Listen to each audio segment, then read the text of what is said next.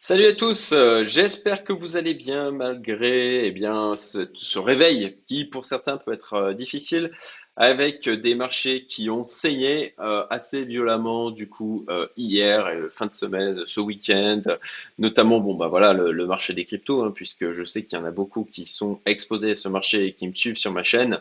Donc on va parler de ça, notamment aussi parce que bah, comme vous le savez, je suis positionné sur ce marché de manière euh, qui n'est pas anodine. Donc on va en parler. donc voilà le, le donc le Bitcoin. Voilà, on prend le graphique du Bitcoin. On est de nouveau sur une zone de support. Alors, il faut bien voir qu'on s'est tapé quand même 7 semaines consécutives. Donc là, cette semaine est en cours. Hein. Mais alors, on va dire 6 semaines consécutives clôturées de mèches rouges, euh, de, ben, pardon, de bougies rouges, pardon. Euh, et la probabilité quand même là de continuer avec comme ça des bougies rouges de manière euh, infinie est assez, est très très faible.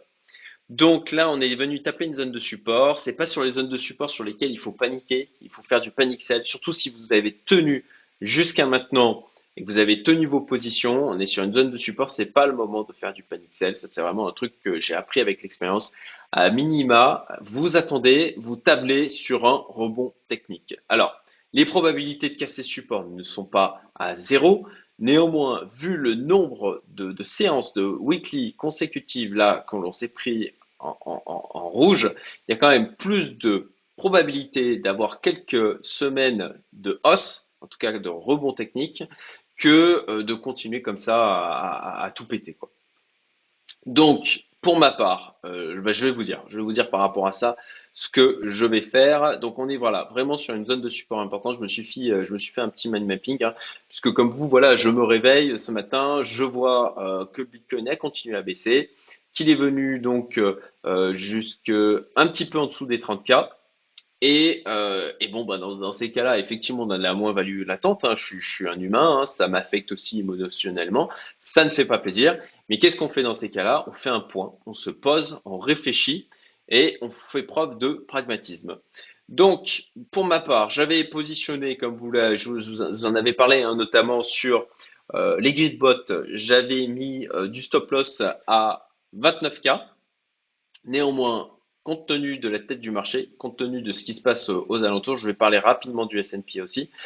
Je pense que, euh, et ça c'est une tendance que j'ai à mettre des stop loss qui sont trop trop proches. J'ai eu le cas d'ailleurs avec le BNB, puisque je me suis fait stopper de ma petite position.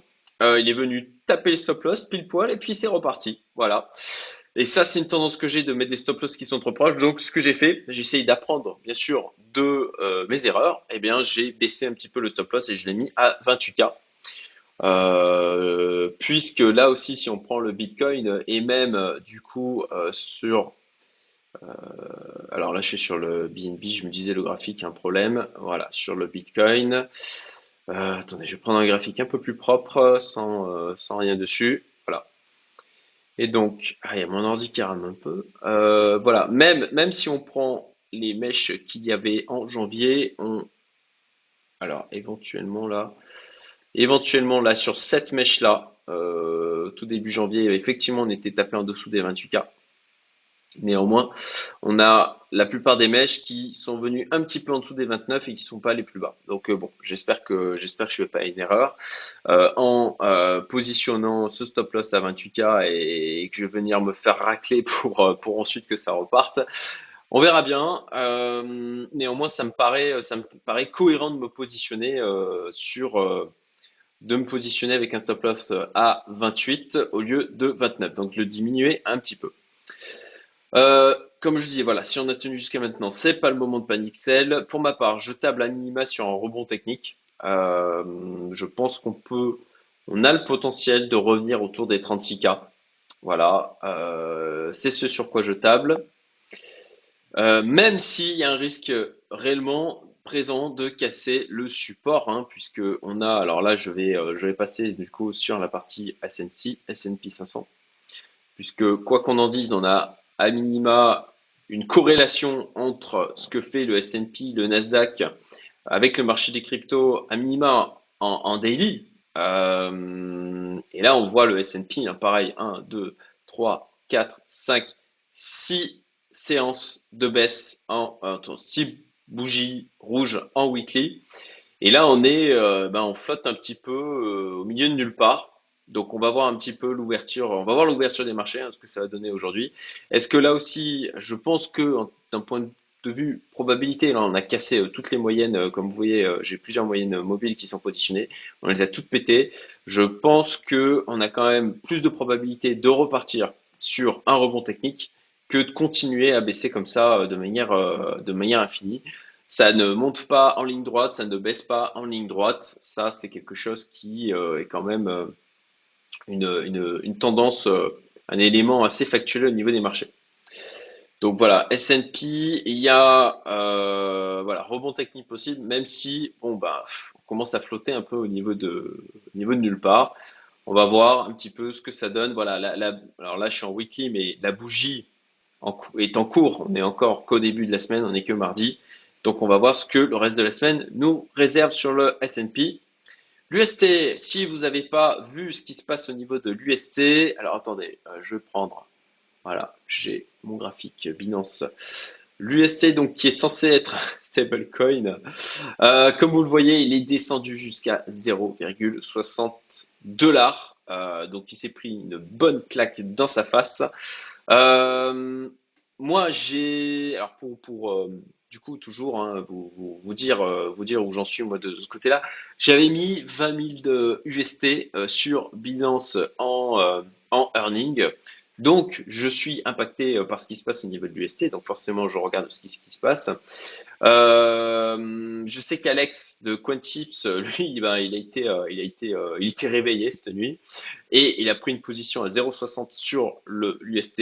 Il a vraiment été très bon, encore une fois. Euh, et, donc, euh, donc, pour ma part, je pense que là, sur l'UST, pas de panique sell, pareil, comme toujours.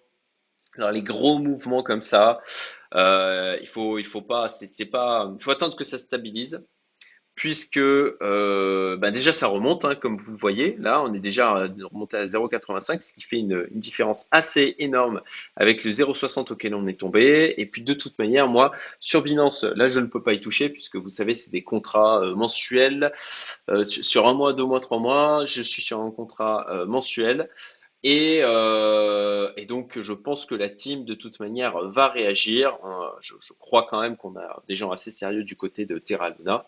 Euh, ça reste du, stablecoin algorithmique avec, bah, comme on le voit, ses limites, mais je pense que la team peut réagir par rapport à ça. Qui plus est, on a aussi vu des mouvements comme ça parfois sur l'USDT. alors, je crois qu'il était descendu jusqu'à 0,80. Alors 0,60 euh, euh, non, mais 0,80 il était descendu, il me semble, à un moment donné jusqu'à 0,80 dollars. Et néanmoins, il, avait, euh, il, était, remonté par la suite. Et là, je, pense que c'est ce que l'on peut voir clairement au niveau de l'UST. Donc là, faire un panic sell là maintenant, je pense que c'est une mauvaise idée. Encore une fois, c'est mon avis et je vous partage tout simplement moi ce que je fais, mon expérience. je, je, n'ai pas, je n'ai pas, voilà, la, une, une, parole de vérité absolue. Euh, sur ma chaîne, je ne fais que partager mon expérience, ce que j'apprends, mes échecs, mes réussites. Et, euh, après, ben, vous en faites ce que vous voulez. Alors, le plan. OK. Pour ma part, là, euh, pour l'instant, je ne bouge pas. J'attends à minima donc le rebond technique. Ce que je vais faire, c'est que je vais vendre une partie de mes positions, notamment sur BitGap, hein, je vous en avais parlé, je vous avais dit, bon, là, il y a une ligne sur le Bitcoin. En fonction de comment évolue le marché, je vais peut-être me, diminuer du coup mon exposition. Euh, qu'est-ce que je vais en faire? Eh ben, Je vais continuer à me diversifier sur le gold. Je vais renforcer encore sur le gold. Les énergies, comme vous le savez, euh, ça j'en ai parlé dans une vidéo que je mets en haut à droite sur euh, la, manière dont je me préparais euh, pour le, chaos à venir, et puis on est en plein dedans là, euh, notamment en m'exposant sur des ETF énergie, du air liquide, de l'industrie des ETF, enfin pas, pas, pas, ETF, pardon, là je fais du stock picking au niveau de l'industrie de l'armement. Alors pour ceux qui viennent critiquer en disant c'est pas bien d'acheter des actions armement, je vais faire une vidéo fac euh, par rapport aux, nombreux commentaires que j'avais eu, notamment sur cette vidéo où j'expliquais euh, ma stratégie avec beaucoup de commentaires positifs. Je vous en remercie. Euh, et, des commentaires qui étaient parfois aussi critiques, mais d'une manière bienveillante et constructive. Et merci, ça a été très apprécié. Ça, j'ai pris le temps de réfléchir par rapport à ça, de me poser, et je prendrai le temps du coup de, d'y répondre dans une euh, vidéo fac qui va euh, arriver prochainement. À vrai dire, j'avais prévu de la faire aujourd'hui, mais je pense que un point sur le marché est plus important à faire. Et puis toujours sur le blé et le maïs. Alors euh, là aussi, il y a certains qui disent c'est pas bien de spéculer sur le, blé et le maïs. là aussi, bah forcément, si je le fais, c'est que je ne suis pas d'accord. Et ça aussi, je vous donnerai mon point de vue sur le sujet.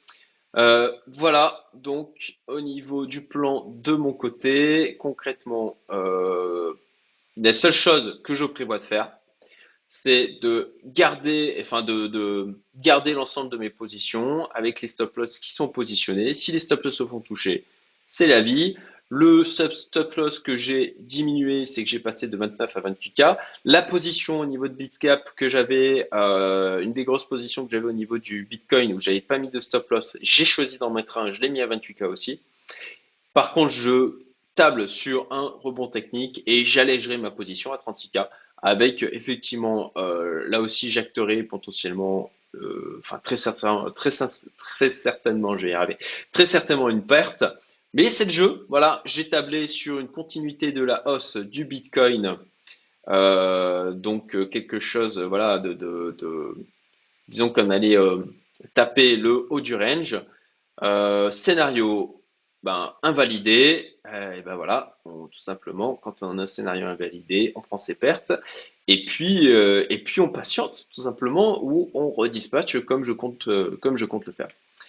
Voilà, bah écoutez, n'hésitez pas à mettre des commentaires euh, sur euh, vous, ce que vous faites là actuellement sur ce marché des cryptos.